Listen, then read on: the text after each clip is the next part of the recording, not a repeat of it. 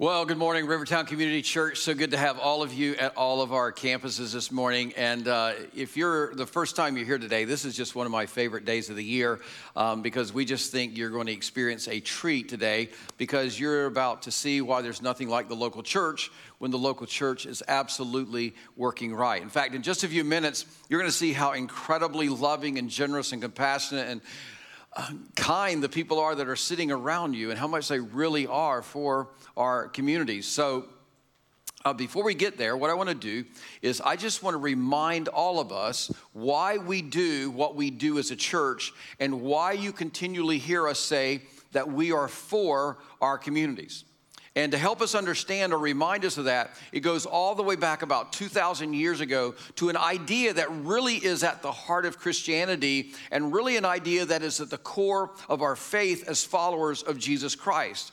And here's the idea you don't want to miss this, and that is this God became one of us and lived among us. Now, that's very important because Jesus was the model for our lives. And so, Jesus, He set the pattern and the behavior for all of us for what we should do as followers of Jesus Christ. So, God became one of us and He lived among us. And we're going to talk about how He fleshed that out. And therefore, that becomes the pattern for us to flesh that out.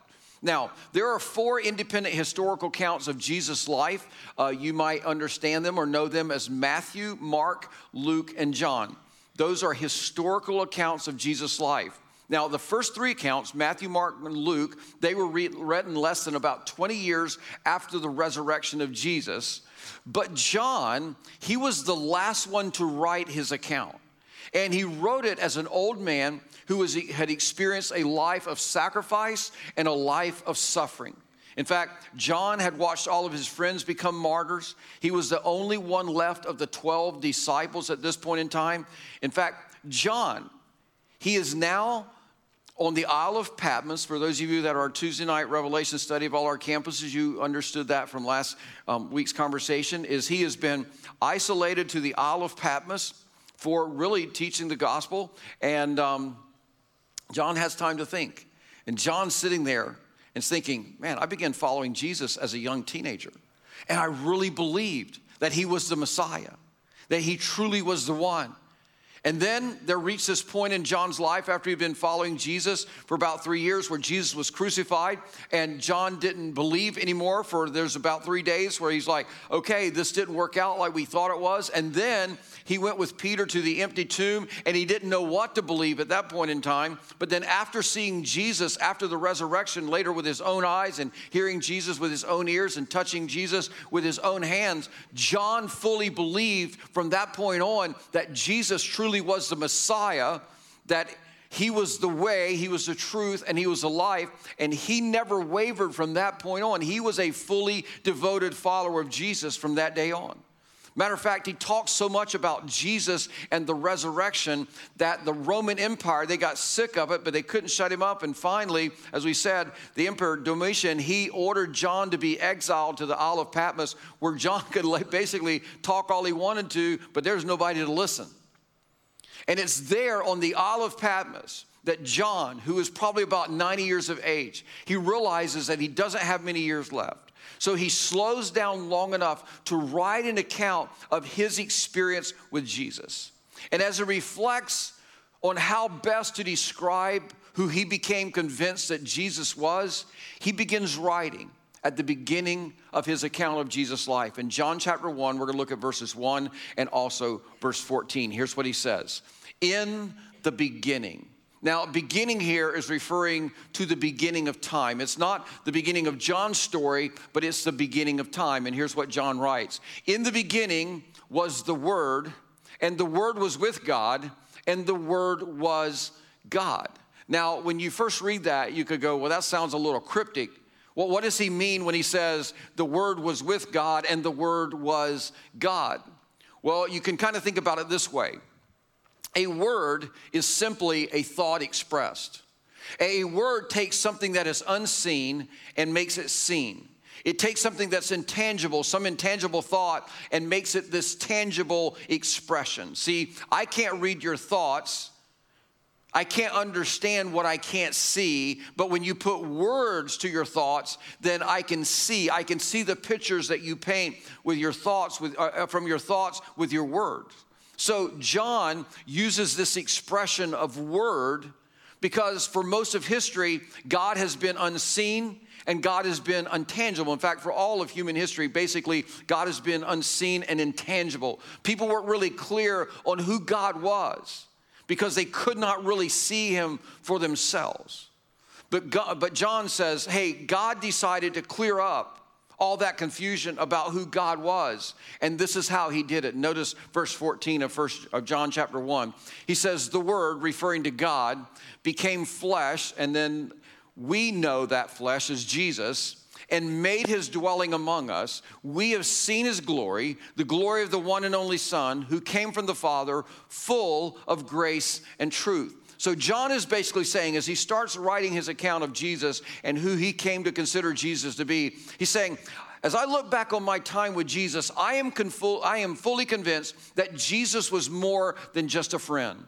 Jesus is more than just a good teacher. Jesus was more than just a moral man. Jesus was more than just a great leader. No, Jesus was God in human flesh. Literally, he's saying that Jesus came to take the guesswork out of who God is. In fact, you could say it this way Jesus didn't claim to have the best explanation of God. See, every religion of that day, they claimed to know how to explain God better than anyone else. And if you really stop and think about it, every religion of our day, they claim to know how to explain God better than anyone else. But Jesus didn't do that. See, religion wasn't on his radar. Instead, Jesus claimed to be the best explanation of God. Literally, he said it this way If you have seen me, you've seen the Father. That's what Jesus said. If you've seen me, you've seen the Father. He says, if you want to know what God would do, then watch me. If you want to know what God would say, then listen to me. Jesus went on to say, I and the Father are one and the same. Now, here's the thing when John and all the other followers in the very first century, they realized this idea that Jesus and the Father are one, that Jesus didn't just claim to be the best explanation of God, or Jesus didn't just claim to have the best explanation of God, but Jesus claimed to be the best explanation of God. When they begin to realize this was true after the resurrection, it literally blew their mind that God was here in human flesh. But I'm gonna tell you what else blew their minds. Jesus didn't just demonstrate what God was like, He demonstrated who God liked. See, Jesus taught us that God is love, that God loves everybody, and everybody matters to God. Think about that. This is what Jesus came also to declare. He says, God is love, God loves everybody, and everybody matters to God. And Jesus demonstrated and authenticated that by his life. Now, here's the thing when I read these three statements here, most of you, you hear that and you just kind of yawn. You just kind of yawn. And here's why because you've heard that before. You, you, you, kind of believe these ideas, and you've heard them, many of you, since you were a child. And so the bottom line is when you hear that God is love and God loves everybody and everybody matters to God, you go, okay. But here's the thing you have to understand not in the first century. When the first century people heard that God is love and God loves everybody and everybody matters to God, I mean, these were brand new ideas that Jesus is introducing in that time. See, Jewish people didn't believe that God loved everybody, they believed that God loved them. And most of the Jewish people only believed that the healthy and the wealthy mattered to God. In their mindset, and from their view, if you were sick, if you were poor, if you were disabled, if you were disadvantaged, you didn't really matter to God because God was angry at you or God was disappointed in you, and so He wasn't blessing you. And so in their mind was, if you didn't matter to God, then you didn't matter to them. So, really, when you boil it down, only like wealthy, prosperous Jewish men really, in their mindset, mattered to God. In fact, you've heard this statement said before love your neighbor as yourself. Well, that's from Jewish scripture. But guess how the Jewish people define love your neighbors as yourself? They defined it as someone like them.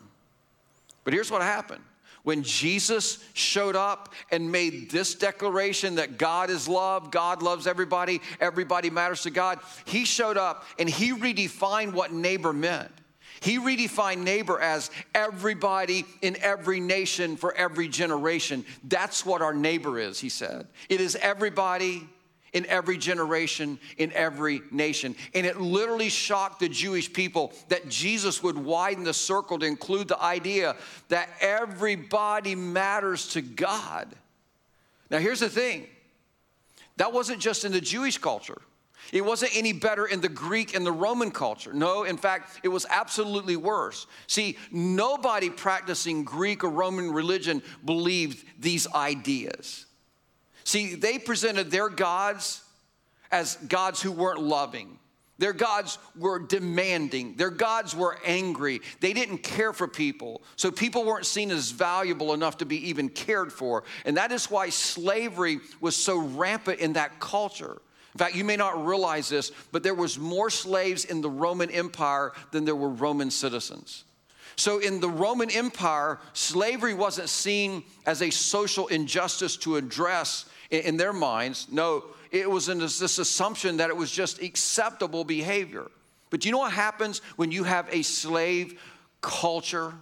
You know what happens there? Everybody gets devalued because everybody is just one bad string of luck away from becoming a slave.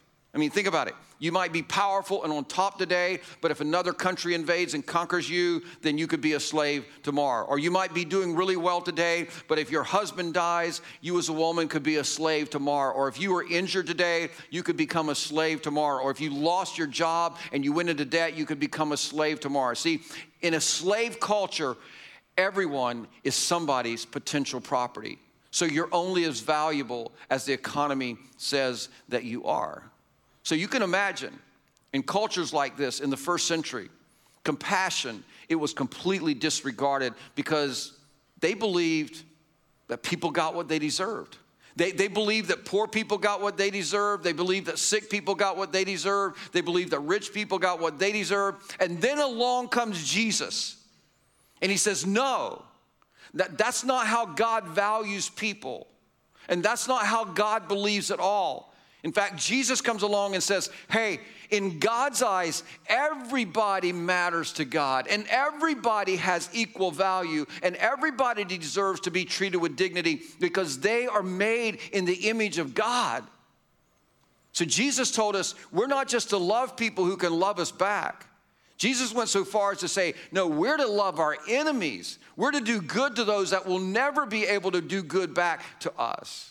In fact, Jesus came along and taught us that compassion is a strength, it's not a weakness. He taught us that gentleness is showing power under control, and meekness is not weakness.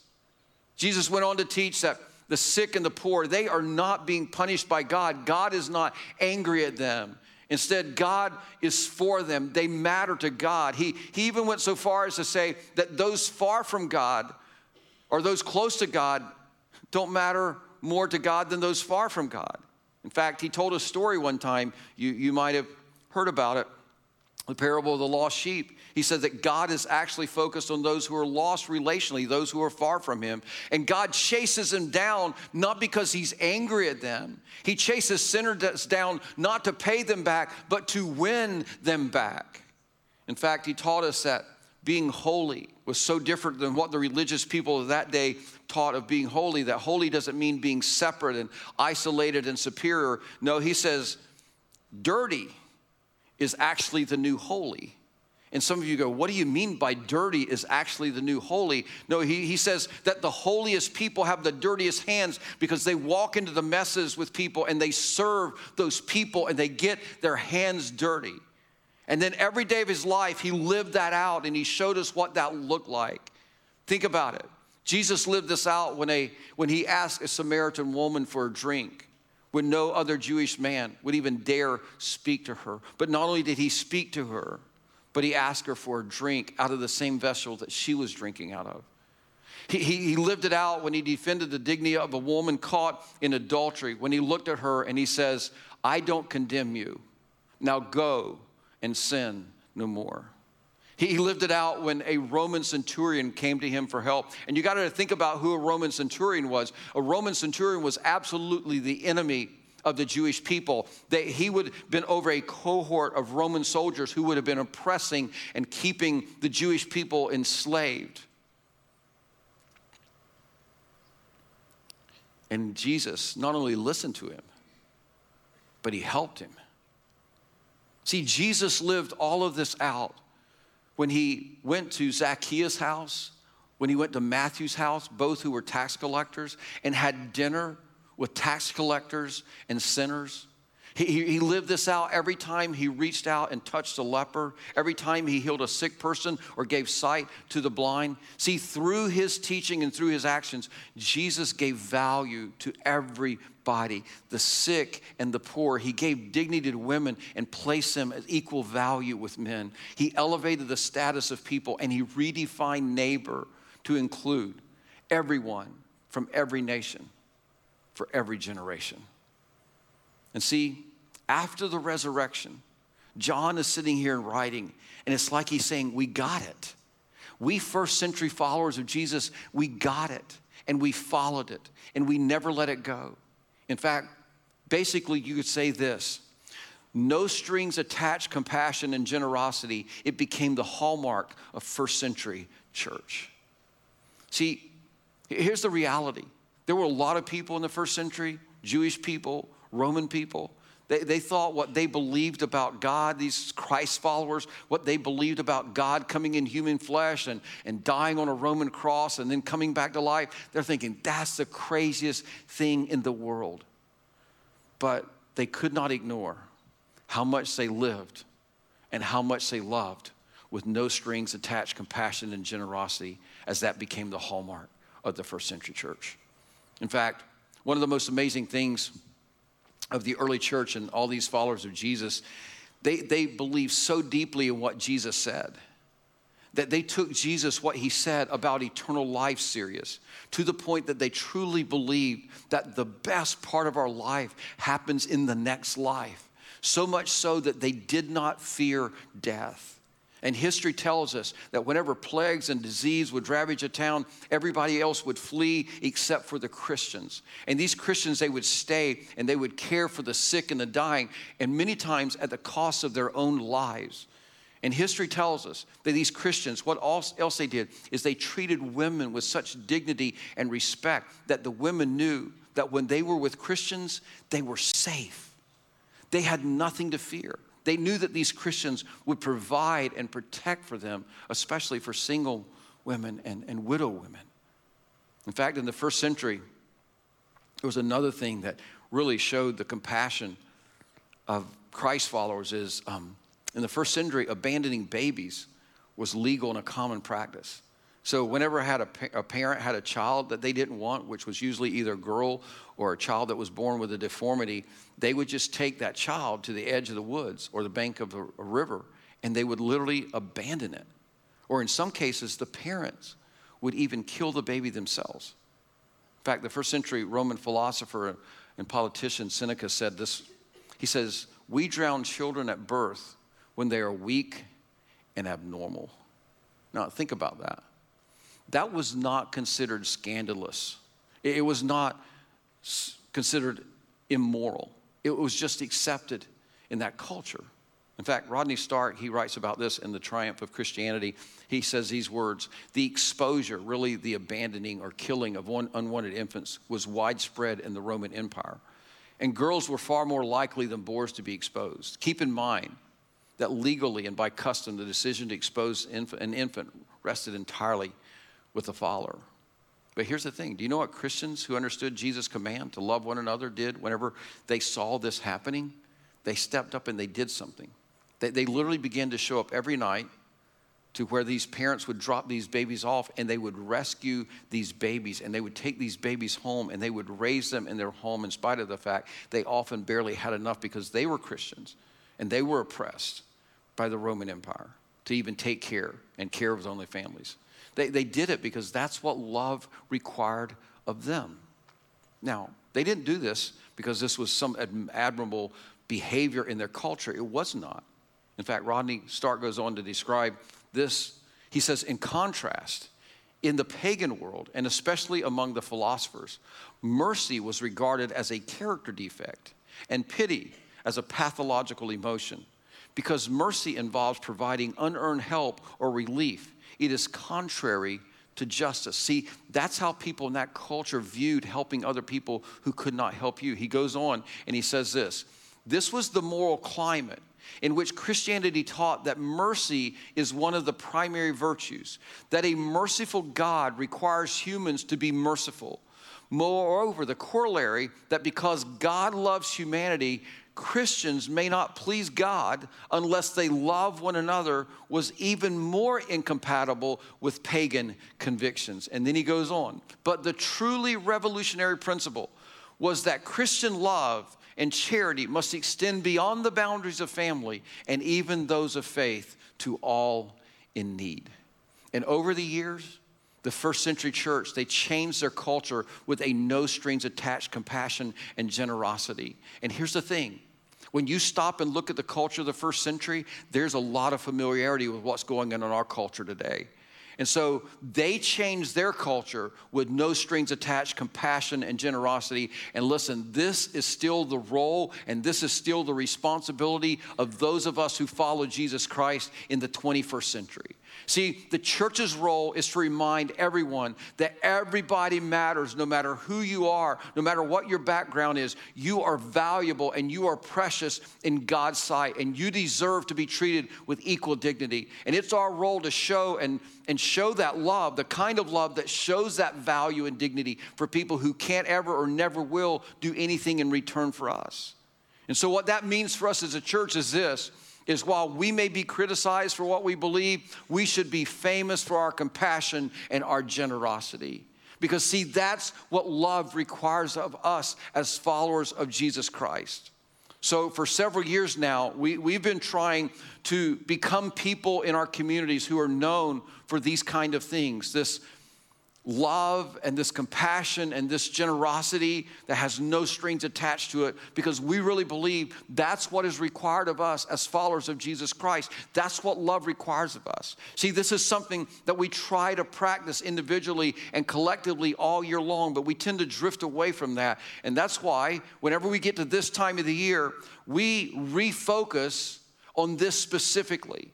Because, see, we feel like we need to remind ourselves that God loves everybody and everybody matters to God. And so, what we do to remind ourselves and to practice this is we do that by giving our time and by giving our money in big ways. So, what we decided years ago is that we were going to do this with our time and with our money to show people that we love so that they can understand the love of God. And the way we decided to do that is we're not going to compete with nonprofit organizations that are already doing a great work in our community. So the way we say it is we're not here to pioneer everything, but we are here to partner with people who are pioneers. And so we want to partner with the best of the best of organizations that are in our community, and we ask them how we can help. And so we want to help them go further faster. So that's why we want to partner. So this year, we had a group of people who at each one of our campus, they went and invested dozens of hours meeting with nonprofits in our communities to say, how can we make the biggest impact? And they ask these questions like, what would make a big difference to you? Or what would help you make a big difference? And, and we didn't promise them anything. We just listened to their dreams. We listened to their wish list. And, and some of them included financial support. And, and some of them, they need us to invest our time and help serve them. So today, as we told you last week, today is Give Week. Next week is Serve Week. And the week after that is Love Week. So if you're new to RCC, what we do whenever we do Give Week, which is today, whenever we give what we call our four offering each year, every penny that you give to that, it goes to back to those nonprofits in our community that we partner with. And so this year, and, and even some other um, needs that are in our communities. And so this year, um, with your generosity, we're going to help organizations that serve children and families. We're, we're, going to come alongside some of the best nonprofits in our communities, and we're going to provide funds to help them increase their capacity to respond to need during this time because there is a lot of need. We're going to come along and help nonprofits who focus on stabilizing housing in our communities, and we're going to come alongside of nonprofits that support families and individuals that are facing hunger issues in our communities. We're going to help some nonprofits that support foster families and foster children, and we're also going to come alongside some nonprofits that help children who have experienced sexual abuse.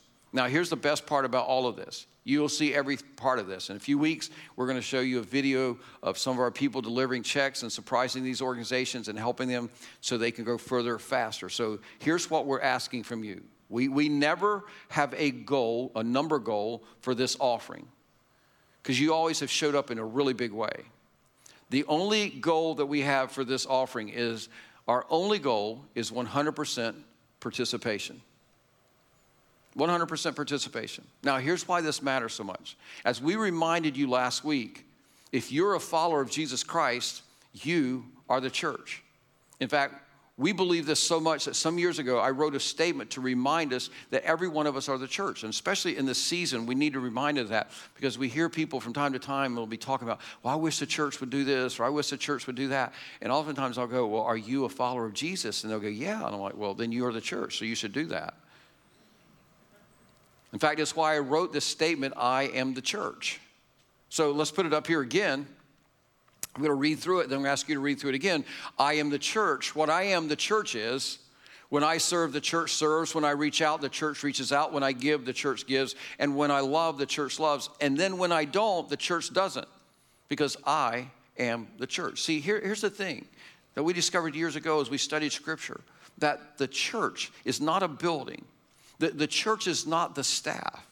The church is a group of people who are followers of Jesus. And our church will never be more than what you are in all of these areas when it comes to serving, reaching out, giving, and loving. So if you're not reaching out, our church is not going to reach out. If you're not loving, our church is not going to love. If you're not giving, then our church is not going to be generous. And if you're not serving, then our church is not going to be serving. So it's, it's the whole statement that church people make going, I wish our church would, that needs to be a statement we look in the mirror and going, I wish you would because you are the church, right? So, everybody our, all of our campuses, let's read this together as a reminder. I am the church. What I am, the church is. When I serve, the church serves. When I reach out, the church reaches out. When I give, the church gives. When I love, the church loves. Now, everybody take a deep breath and say this next part like you mean it. And when I don't, the church doesn't. I am the church. So, what this means is our, our church will only be as generous and loving as we are. So, what we're asking is everybody, Christ follower, and even if you're with us today and you're not a Christ follower, you don't really consider yourself a church person, you can participate in this as well. So, what we're saying today is we want 100% of you to participate and give. Now, some of you, you can only give a dollar. That's great. That's very generous. Some of you, you say, I can only give 10. That's great. That's generous. Whatever your level of generosity, some of you, you can give $100. Some of you can give 500, 1,000, 10,000, whatever the Holy Spirit lays on you, on your heart, to say, listen, as part of the church, we want to generously give back. So we want you to give as generously as you can together. What will happen is we will make a huge difference because when we all do what we can do and we all are generous, when we bring it together, it absolutely is amazing what God shows up and does. So here's how this works. The easiest way to do this is just to pull out your phone. All of our churches right now, just pull out your phone, open up the RCC app, and you can give to the For Fund. You want to give to the For Fund, okay? So this is specifically for the For Fund, or you can go to our rivertown.cc website and you do the same on our website, give to the For Fund there, or you can go to the kiosks in our lobbies and you can see a QR code. You can take your camera up there and, and scan that code, and it'll take you right to the link. Now, for those of you that still carry cash or checks, uh, you can just put those in the giving envelopes, and you can write For Fund on that as well drop those in the giving boxes on your way out of the, out of the um, the, out of the auditorium. Now, there are also some tables in all of our lobbies where if you use a debit card or credit card, and by the way, don't use a credit card unless you pay off your credit card at the end of every month, okay? Because we do not want you going in debt to do this, right? Um, just stop there, and there will be some people that can help you with that. Um, it's just a way we want to make it available so that everybody whether you where you do electronic giving or whether you do cash or checks everybody can be a part of this. Now if you're with us today at one of our churches and you're like why in the world do you guys do this? I'll tell you. Because see we really believe what we're saying we believe that everybody matters to God, whether God matters to them or not. And we believe that our love for God is best demonstrated and authenticated, not because we sit in rows and look at back of heads and listen to sermons and sing songs. No, our love for God is best, best demonstrated and authenticated through our love for others. So we believe this was what Jesus' love requires of us as a church. So if we're going to be followers of Jesus, we have to have like no strings attached, compassion, and generosity. Now, next week, we're going to talk about opportunities to serve some of these nonprofits. But today, what we want to do is we want to challenge you to show the people in our communities that our church is a movement of people who have been changed by the resurrection and the message of Jesus.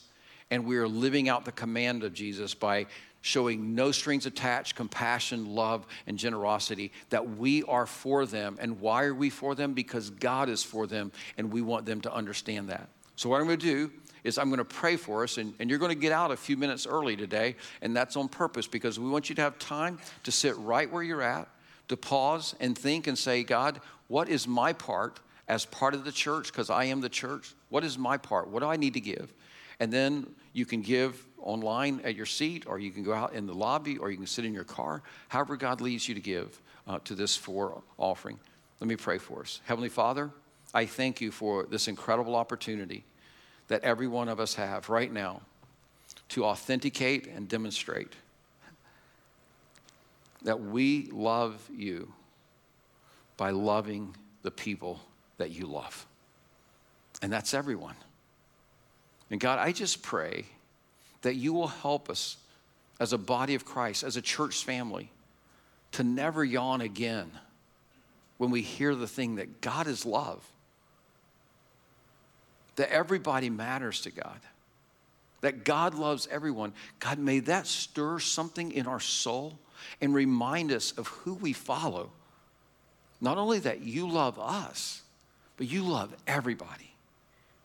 And therefore, for our lives to demonstrate the kind of love that you have for us, and it requires it requires us to follow you in our behavior, our attitudes, and our actions, so that we are truly showing no strings attached, compassion, generosity, and love to everyone we encounter every day of every week for all of our lives.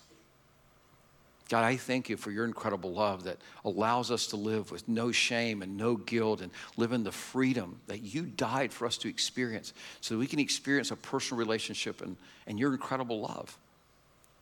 But I pray that you help us to authenticate that and demonstrate that through the way that we give, the way we serve, and the way we love, not just for this season of these three weeks, but God, as we continue to do this throughout the year, because we each individually, we are the church. And so when we love, when we serve, when we give, when we reach out, our church does that. So help us to be your body in this world as Jesus was your body in this world. In Jesus' name we pray. Amen. Thank you, everyone, for being with us today. You just let the Holy Spirit lead you how He wants you to give. We'll see you next Sunday.